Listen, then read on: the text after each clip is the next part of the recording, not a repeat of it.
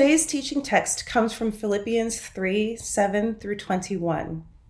But whatever were gains to me, I now consider loss for the sake of Christ.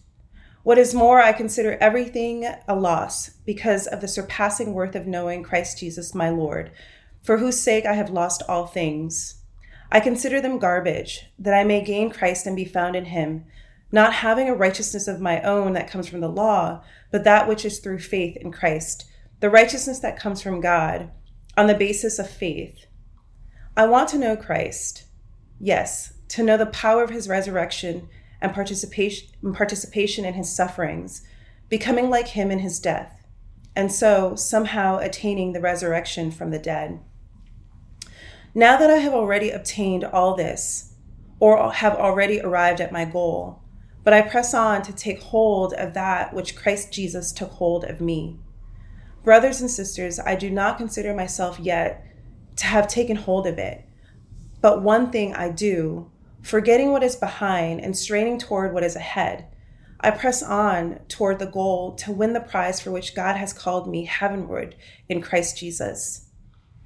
All of us, then, who are mature, should take such a view of things. And if on some point you think differently, that too God will make clear to you. Only let us live up to what we have already obtained, attained. Join together in following my example, brothers and sisters, and just as you have us as a model, keep your eyes on those who live as we do. For as I have often told you before, and now tell you again, even with tears, many live as enemies of the cross of Christ. Their destiny is destruction. Their God is their stomach, and their glory is their shame. Their mind is set on earthly things, but our citizenship is in heaven, and we eagerly await a Savior from there, the Lord Jesus Christ, who, by the power that enables him to bring everything under his control, will transform the, our lowly bodies so that they will be like his glorious body. This is the word of the Lord. Thanks be to God. Hello, Trinity Grace Church. Good morning. I want to start with a couple of questions for us. Can you be a Christian and vote for Trump? Can you be a Christian and vote for Biden? Are you already rolling your eyes? I'm going to keep going. Uh, what about abortion, sexual ethics, uh, religious liberty? What about caring for the poor or the immigrant or, or the planet? What about what aboutism? Um, how, how about this? Can you respect and support law enforcement and believe our country suffers from systemic racism and needs police reform? Can you care deeply about the life of the unborn and the life of mothers facing nearly impossible choices? What if, what if you want business to create opportunity and generate wealth but you think we also have to protect our environment for future generations. How about this one? Are the problems that we face right now in our world primarily the result of personal responsibility or of broken systems uh, or some blend of both? How about this? In a leader, should character matter more or should their policies matter most? Here's another one. Do, do you think that Christians should be involved in politics because it represents the collective lives of our communities and neighbors? Or Christians shouldn't be involved in politics because we should, we should be focused on Jesus and politics have such potential to divide? Uh, what have I said already that irritates you, that makes you roll your eyes? What do you wish already that I would have mentioned? Pastor Corey from Reconcile, who spoke for us last week, was imagining a church where someone in a Black Lives Matter shirt could sit next to someone in a MAGA hat and worship together. If they could sit together and they could sing together, could they love each other?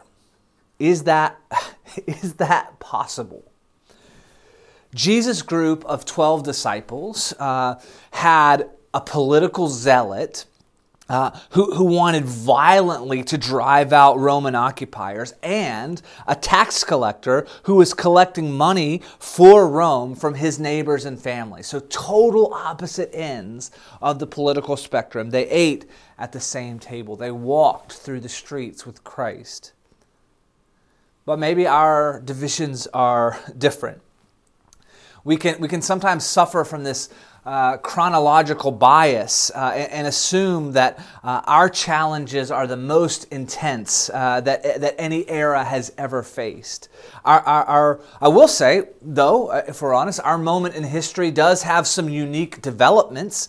Um, I, it's, it's, no one will argue that it's a relatively new phenomenon that, that uh, you could be, you know, in three minutes, you could be scrolling through your phone and, and you see a post about wildfires in, in California, and then you see a post about uh, Trump saying that his administration has triumphed over COVID, but the numbers seem to still be spiking, and you see a post about a scandal involving uh, Joe Biden's son, or you see a post about a friend who's on vacation, and then right beside it, a post from a friend who's just lost a parent and is, in, is grieving. You, you see a post about uh, a, another shooting of, of, a black man at the hands of police, uh, uh, Walter Wallace Jr. In, in, Philly this week, or, or you see a post about packing the Supreme Court as political retribution, and uh, apparently there's a war going on in a- Azerbaijan, and oh, this new Netflix show is, is about to begin next week. And, and all of it, and just like it, just as your feed goes past your eyes in just a couple of minutes, all these things are flooding at you. It seems impossible to think and feel appropriately about, about all of that. But then also we have this other problem where maybe our, our posts have been so dialed in by, by the internet algorithms that we actually only see certain posts that we're likely to agree with. And, and so we're scrolling through and we, we see something that comes from a, a, another source that's outside of that carefully curated algorithm of stuff that we're already likely to agree with. And we just can't fathom how anyone doesn't see things as clearly as we see them, doesn't understand at base level what our country needs, what, who should win this election, and, and, and where, we need to go. Jocelyn uh, Kiley, uh, Associate Director of Research at the Pew Research Center, said political polarization is more intense now than at any point in modern history. Nearly 80% of Americans now have just a few or no friends at all across the aisle, according to Pew, uh, according to Pew Research. And the animosity goes both ways. Another recent poll by Public Religion uh, Research Institute shows that 8 in 10 Republicans believe the Democratic Party has been taken over by socialists, while 8 in 10 Democrats believe the Republican Party has been taken over by racists. The report is aptly named Dueling Realities. If you want to look at those uh, studies and where they're referenced, we're on All Things Considered on National Public Radio. Uh, um, on, on, October 27th. Maybe you heard a similar story when you watched the, the documentary The Social Dilemma that talks about how we've gotten to this polarized moment and how the algorithms from social media is, is directing us to, to news that we're only primarily going to agree, agree with. Here's the reality. On Tuesday, if you weren't aware, if you've been living uh, under a rock somewhere, we have a presidential election we have a chance to use this, this precious right that is afforded to us by our Constitution to choose our next president. And it's not without controversy, it's not without scandal, it's not without question. Uh, but I hope that we will choose to use this right. Um, I, I, say that as a pastor, I also just say that as, as your friend. But, but what guides our vote? I, I, hope it won't surprise you to know, and I'm not complaining about this, but I hope it won't surprise you to know that I have gotten uh, concerned calls and emails full of strong feelings from people in our church telling me that our church is leaning too far left. also, I've gotten concerned calls and emails telling me that our church is not progressive enough or uh, that we should avoid political rhetoric uh, whatsoever and just not get into it at all. As a church, on Wednesdays, we've been fasting and praying for our nation uh, for, for the election, but I've been on the, on the Zooms, and not everyone is praying for the same thing. So, here we are, election week. And as you probably noticed when you heard the teaching text read, uh, we're taking a break from looking at the Beatitudes at the beginning of the Sermon on the Mount. So, so t- today I, I want to do this sort of standalone um, re- reflection on what it means to be citizens of heaven and strangers on the earth. How do we live as followers of Jesus in these politically divided times? H- how do we talk? About issues that matter to us deeply, but that people we love see differently than us? How do we process anxiety we may be feeling about, about the election or about the state of our world? So, I said we're taking a break from the Sermon on the Mount. It's true. Well, we're going to be looking at this passage that was read from Philippians 3, where, where Paul says explicitly that our citizenship is in heaven. However, I do want to say uh, uh, up front that maybe we shouldn't look at it exactly like we're taking a break from the Sermon on the Mount, because I, I think the Sermon on the Mount is sort of Jesus in long form saying what Paul says in summary right here that our citizenship is in heaven, right? Because Paul's, of course, not saying our citizenship in heaven, that means that um, we ignore what's happening around us because we have our ticket stamped for the afterlife and we're just waiting until God sorts all this out and we get to go to paradise in heaven. He's saying we are learning right now to live with our deepest commitment being to God and His kingdom. And that's what Jesus is saying also in long form in the Sermon on the Mount. To live in union with Jesus is to come to live in the realized kingdom of God. That's how he taught his disciples to pray that his kingdom would come on earth as it is in heaven. It means it means something profound for all areas of our life now and in the age to come. So to set your mind at ease, we're obviously not going to cover everything in, one week. We're not going to get anywhere near being able to address all the questions or concerns or passions or ideas or controversies that have been raised uh, in the last couple of months or in this tense election year. But, but I hope we can look at some frameworks for how we live as followers of Jesus that will, that will actually truly help us in these politically divided times. So, the specifics, of course, uh, w- uh, were different, but the Apostle Paul wrote the words of this letter to a city that was very politically divided as, as well. Philippi um, was, was a Roman colony like actually most of the known world at that point. And there would have been many in this old Greek city who absolutely despised the new Roman rule.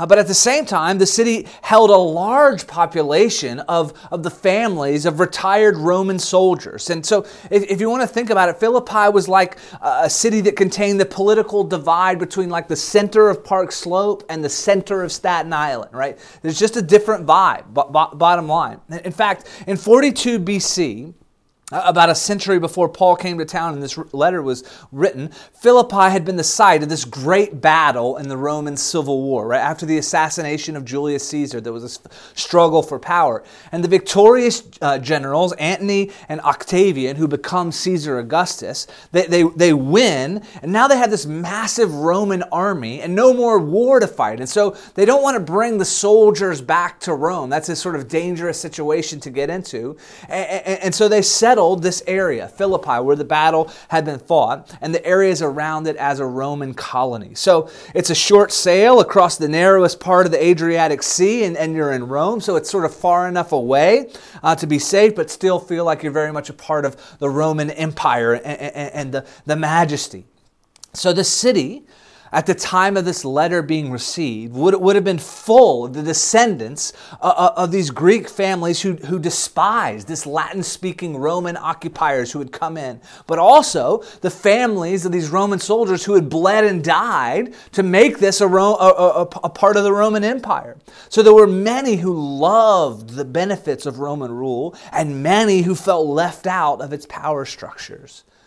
And to this newly formed, city church gathering in homes, trying to sort out what it means to live the way of Jesus in these contested, conflicted times, Paul writes about following Jesus. Here's how you follow Jesus in a divided world. And honestly, it wasn't just the outside culture that they were up against. There, there, was, there was division within the church as well. Like the, you, you, see this over and over in the New Testament trying to sort out, right? There were some new believers who thought, actually, if you're a Christian, you've come part of the way, but you have to go all the way to becoming fully Jewish. You have to keep the Torah. You have to be circumcised. You have to eat with these dietary restrictions. And there were others who thought, no, that's a pollution of the gospel. We have everything that we need in the person of Christ. And you see this tension being worked out on the page. So Paul writes this short letter from prison contested himself.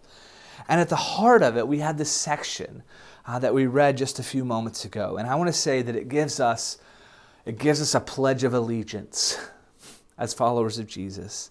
A pledge of allegiance, a plan for living, and, and a promise for our future. And uh, those all start with P. am not just showing off, uh, but they do. And so let's let's get into it. So first, a pledge of allegiance. Early in the letter, um, Paul's been writing about Christ, and he's been showing all, actually, that in Philippians 2, all that Christ let go of to come and live and die and offer us life with God in God's kingdom now and forever. In Philippians 2, he said, Who being, he's talking about Jesus, who being in very nature God, did not consider equality with God something to be used to his own advantage. Rather, he made himself nothing. And it says, He came in the form of a servant. So uh, he, he's shown us how Jesus did that. And now Paul Paul is showing us how in his own life he has done that. He's just walked through, and right before the passage that we read uh, just a minute ago, he's walked through everything in his life that made him distinct, that he would have accredited to himself as an accomplishment, that would have been accredited to him as privilege in the world that he had grown up with.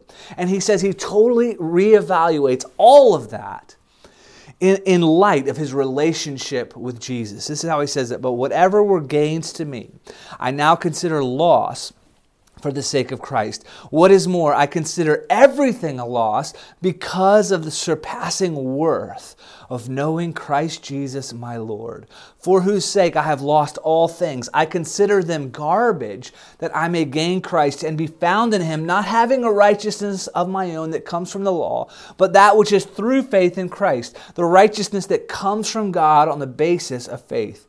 I want to know Christ Yes, to know the power of his resurrection and participation in his sufferings, becoming like him in his death, and so somehow attaining to the resurrection from the dead.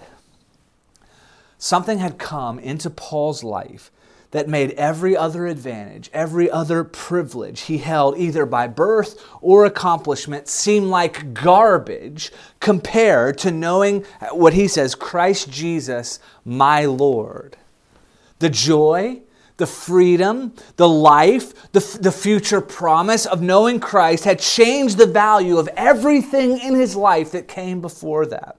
Now, uh, we, we, know Paul didn't stop being some of those things that he had just listened. He says he counts them all lost, but he didn't stop being some of those things just because he considered them so much less garbage compared to knowing Christ Jesus, my Lord. He still had training as a rabbi, and he used that training over and over. He would go into a city and he would go into the synagogue and he would speak with the, the, the, the Jewish you know, believers that he met there and he would reason with them about Christ. He still benefited as a Roman citizen in his travels later when he has to appear. He's been arrested and he has to appear in court, he, he makes reference to being a Roman citizen. But he says, I consider everything a loss because of the surpassing worth of knowing Christ Jesus my Lord, for whose sake I have lost all things. I consider them garbage, that I may gain Christ and be found in him. The word for garbage there is this Greek word skibala, and it's a vulgar word. Uh, basically, it means straight up street filth or crap. The, the, the trouble is, we read this and we think Paul is some special case uh, that that you know he, he's different. He's unrealistic for the rest of us as followers of jesus. But here's the deal.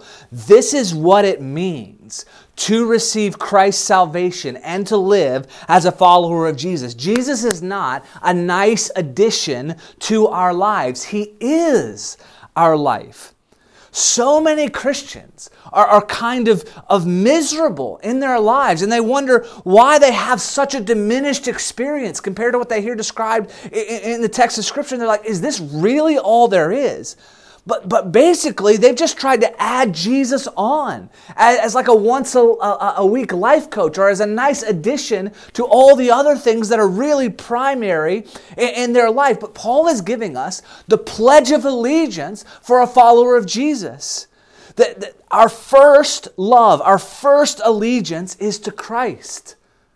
It's not to Rome or to Philippi or to America or to the Democrats or to the Republicans. It's not even to ourselves and all of the things that make us special. As important as any of those things are, our first love, our first allegiance is to Christ. And let me tell you this flat out there is no offer of salvation in the New Testament where you receive Jesus as Savior and do not receive Jesus as King do not receive Jesus as Lord. The rallying cry of the first followers of Jesus is Jesus is king in a world where Caesar ruled.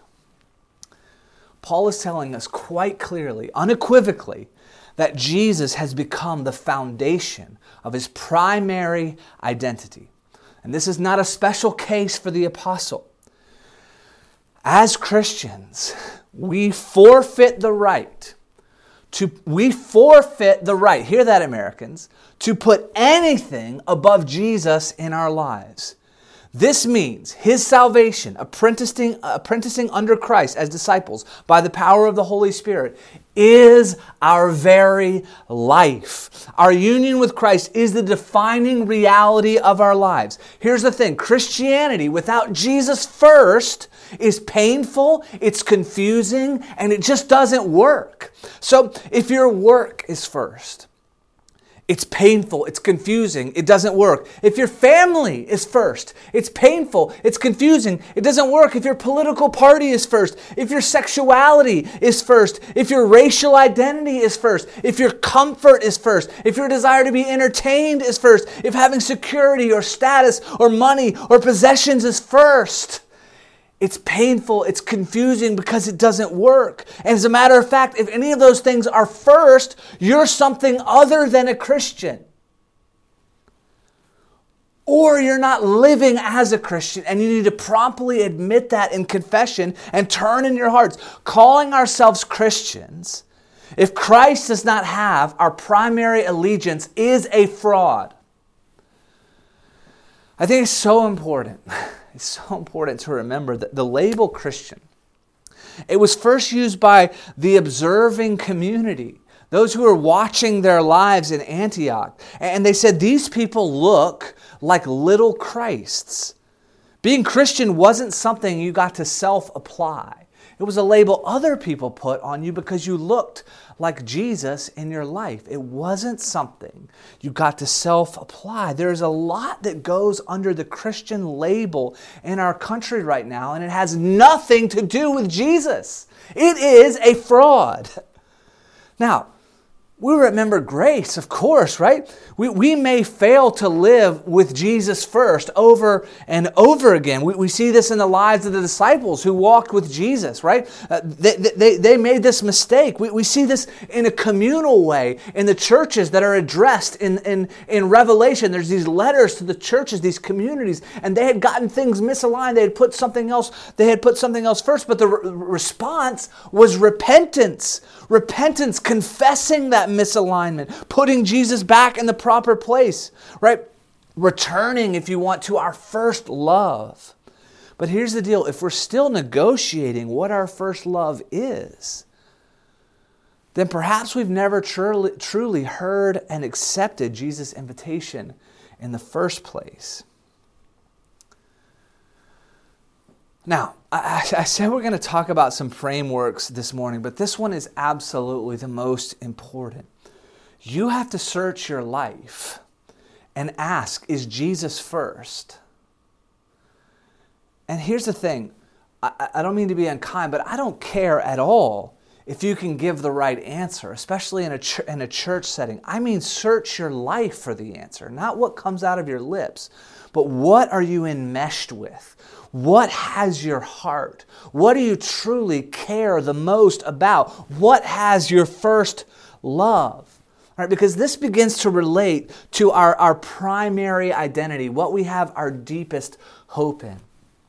I have a lot of respect for uh, Pastor Rich Villodas from New Life in Queens, and uh, he, he, was uh, talking a while back about his pastoral work uh, around this idea of primary primary, primary identity and enmeshment in his congregation, and, and spe- specifically related to this political moment that we're in. I love what he says uh, about how he sees his, his role. He says, People are so enmeshed that it's hard to distinguish political figures from themselves. The domino effect of enmeshment looks like this To critique the president or any political leader is to, is to critique the party I align with. To critique, to critique the party is to critique the values I hold dear. To critique the values I hold dear is to critique my vision of a flourishing world. To critique my vision of a world that flourishes is to critique my understanding of God. To, to critique my understanding of God is to critique me at the deepest center. It makes sense why people get defensive when their political leader is criticized. So then, when the candidate you support is criticized and you feel deep anger and defensiveness, the question we need to ask is why am I so defensive? Have I confused my core identity with the person or party I support? The painful truth of this is if a political leader is beyond genuine critique in your mind, the political leader has taken on a godlike status, and there's a commandment or two that has something to say about that. We have to be honest about our heart's enmeshment. Now, this, this is uh, challenging, right? Because in our two party system, any critique of one leader is often seen as uh, you know an implicit endorsement of the other uh, of the other leader. And this is a massive challenge for followers of Jesus because neither political party in America perfectly lines up with the kingdom of God. Uh, and so our, our, first allegiance is to Christ. And, and if that's true that means we need to be able to offer critique on both sides. Neither you know we don't just completely accept any party line in a two party system. Now I'm also, I want to say this, I, we're not so naive as to think that, that if we as followers of Jesus were just, you know, truly committed to Christ, we wouldn't, you know, we would think the same on, on every issue. That's not what I'm saying. There's, there's lots of realities that shape our formation that help us arrive at the opinions that we hold dear. But this, no matter what, is a framework that we have to return to as followers of Jesus. My first love is Christ. My greatest hope is Christ and his kingdom, not in lip service, but in the true, like, roots of my heart. This, this, this allegiance, it's not going to keep us from disagreeing, but I think it can keep us from eviscerating one another when we do disagree. I think it can keep us on some level from, from, from quaking at our very core when someone that we love thinks differently than we do about an important issue, right? In the middle of the Sermon on the Mount, remember this long form picture of what it means to live in the kingdom of God. Jesus says, Seek first his kingdom and his righteousness, and all these things will be given to you as well. There's, there's something that falls out from a priority of putting God first. And when we do that as well, we see that the king in this kingdom, this Jesus, is a man who, at the heart of the story, died on a cross for all of those who agreed with him. No. Died on a cross for his enemies, for those who were spitting on him, for those who were tearing up and dividing his clothes, for those who, whose hearts were so hardened against him that they just totally reviled him and thought of him as less than human.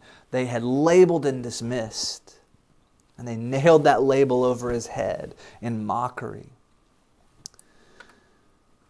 Seek first this kingdom, and the rest of your life will fall out from there. Paul puts it I want to know Christ. Yes, to know the power of his resurrection and participation in his sufferings, a man who died for his enemies, to participate in that type of life, becoming like him in his death. Why? How? And so somehow attaining to the resurrection from the dead. Church, this is our citizenship. Hebrews uh, 11 reinforces this reality. We are strangers on the earth, citizens in heaven, strangers on the earth. Paul writes, uh, uh, Peter, uh, the other apostle, writes to the church that we live like foreigners foreigners, exiles, strangers on the earth. Our first allegiance is to Christ and his kingdom.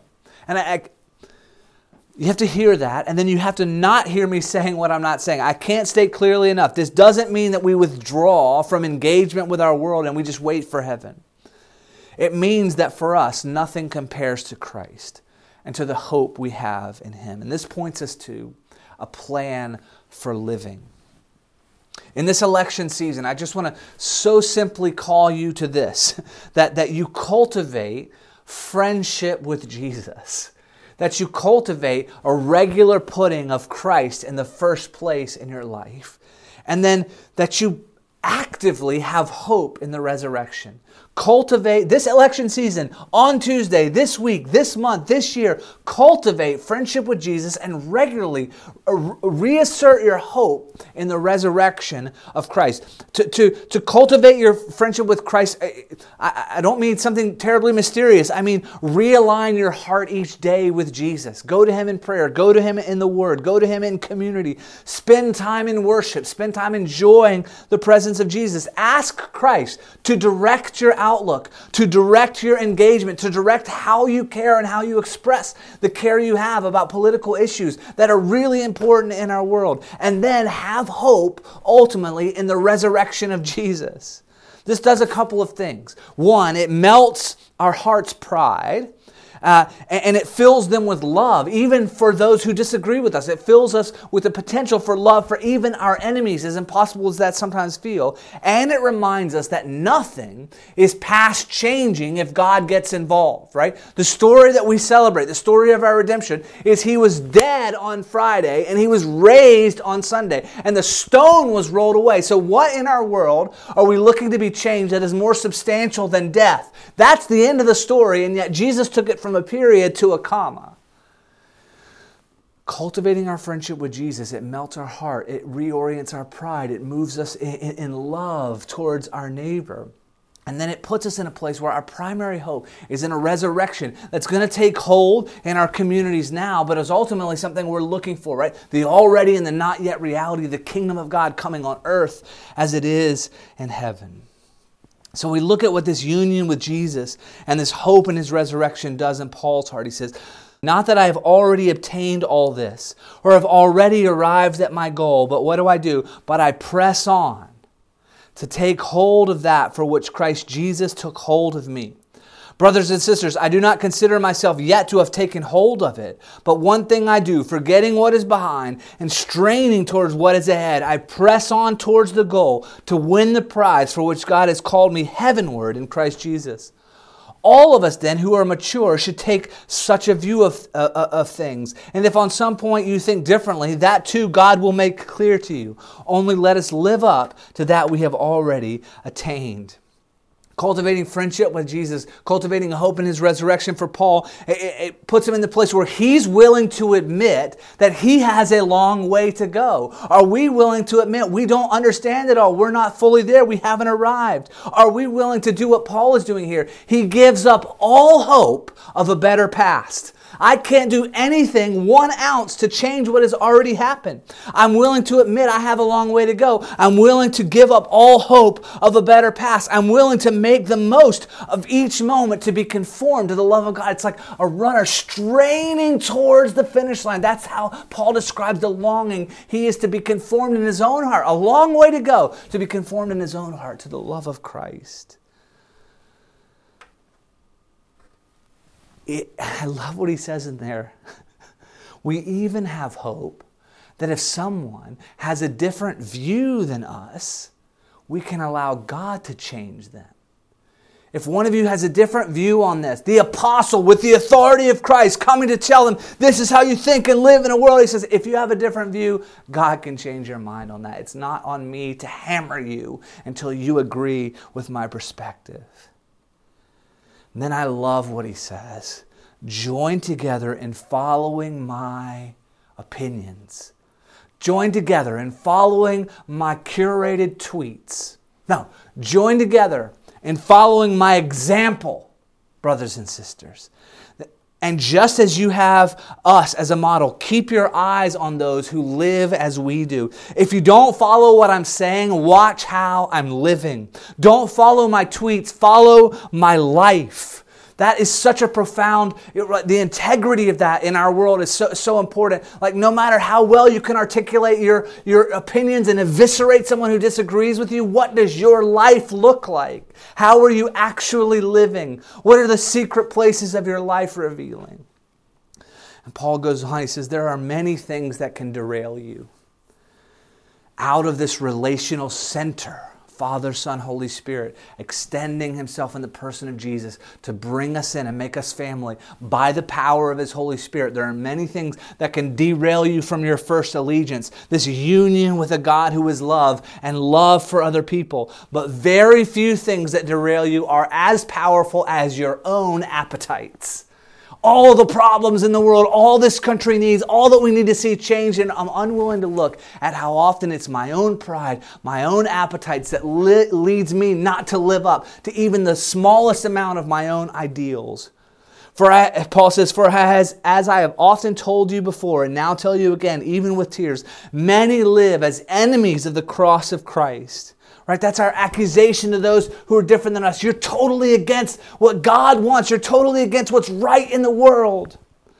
Their destiny is destruction. What does it say? Their God is their stomach, and their glory is their shame. Their mind is set on earthly things. They have misaligned the deepest priority of their life, and it is wreaking havoc.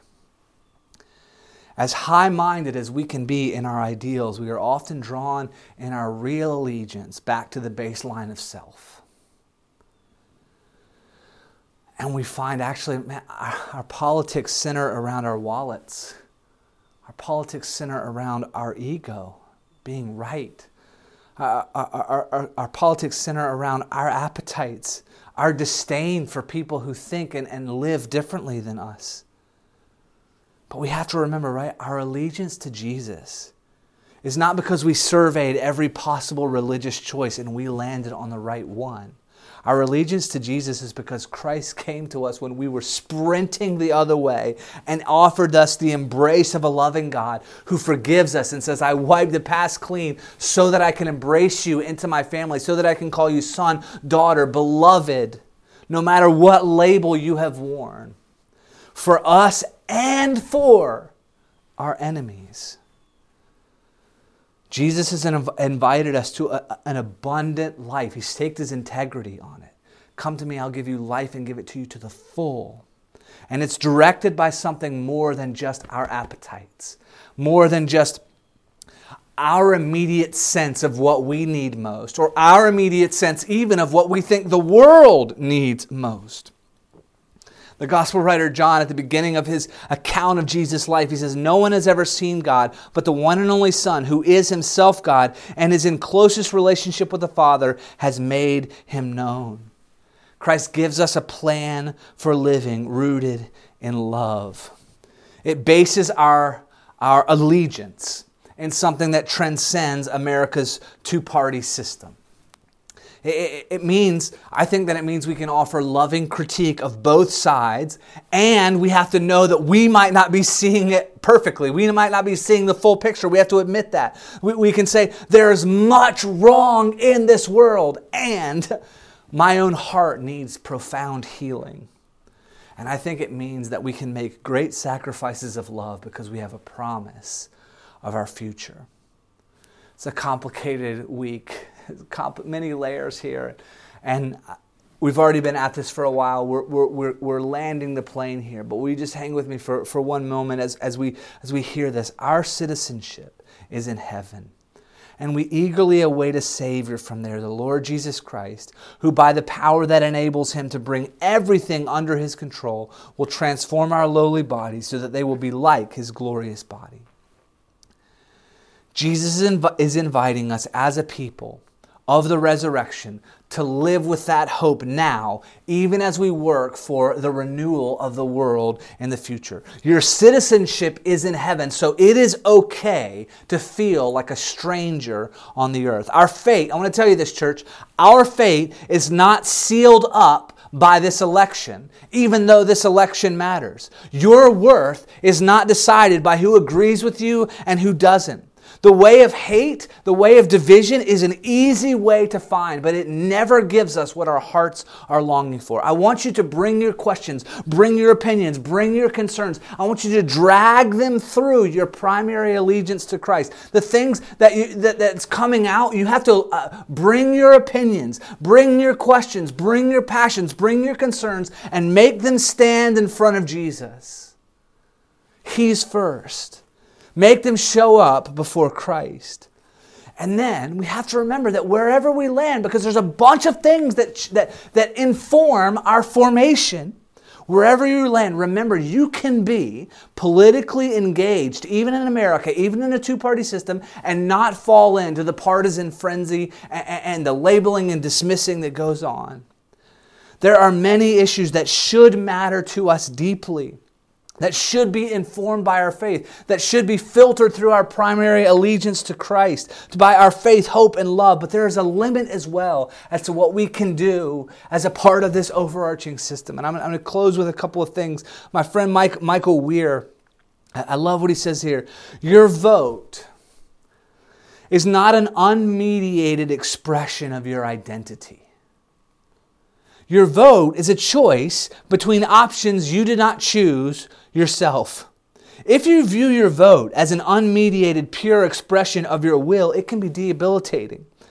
Whether you are a Christian or not, simply as a matter of the fact that we have uh, consciences and convictions, and to view political choices in such a way threatens the integrity of the human person. Church, this is it. This is election week, and it matters. I hope, I hope if you are able to and you haven't already, that, that you will vote. Huh. But I hope that this morning has been a reminder of where our true and deepest hope is, where our, our primary identity is, is rooted. We can be deeply, lovingly engaged, but our citizenship is in heaven. We are strangers on the earth. I want to give you Michael Wear one more time as you prepare to vote this week. I, lo- I love what he says here. Our vote should be intended toward the greatest flourishing of our community. Our vote should be intended toward the good of our neighbors as best we can see it. In consultation with Scripture, Christian tradition, fellow Christians, and our neighbors themselves. We take our vote seriously, but we also recognize that we are a part of a body, a body politic.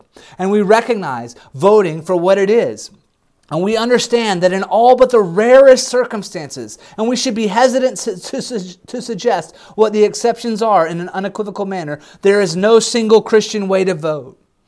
My, my principal concern is that Christians vote with faithfulness in mind, with prayer that intends to expose their heart to God and, them, and themselves rather than cover it up, and with a moral burden that is rightly sized and rightly situated. Seek to be faithful with what you have in the circumstances you have been given. And then rest in Christ. Then rest in Christ. Church, our first allegiance is to Jesus. Our way of life is shaped by Christ. Our hope for the future is rooted in Christ. So let's take a deep breath and come to the table of communion. Heavenly Father, I pray for your church. I pray in the name of Jesus that we could be truly, lovingly, intentionally, passionately engaged in the matters of our world, even in the political system of our country, but that our hearts ultimately are first finding their allegiance in you, Jesus. Our way of life is first rooted in, in, in, in your way, Christ.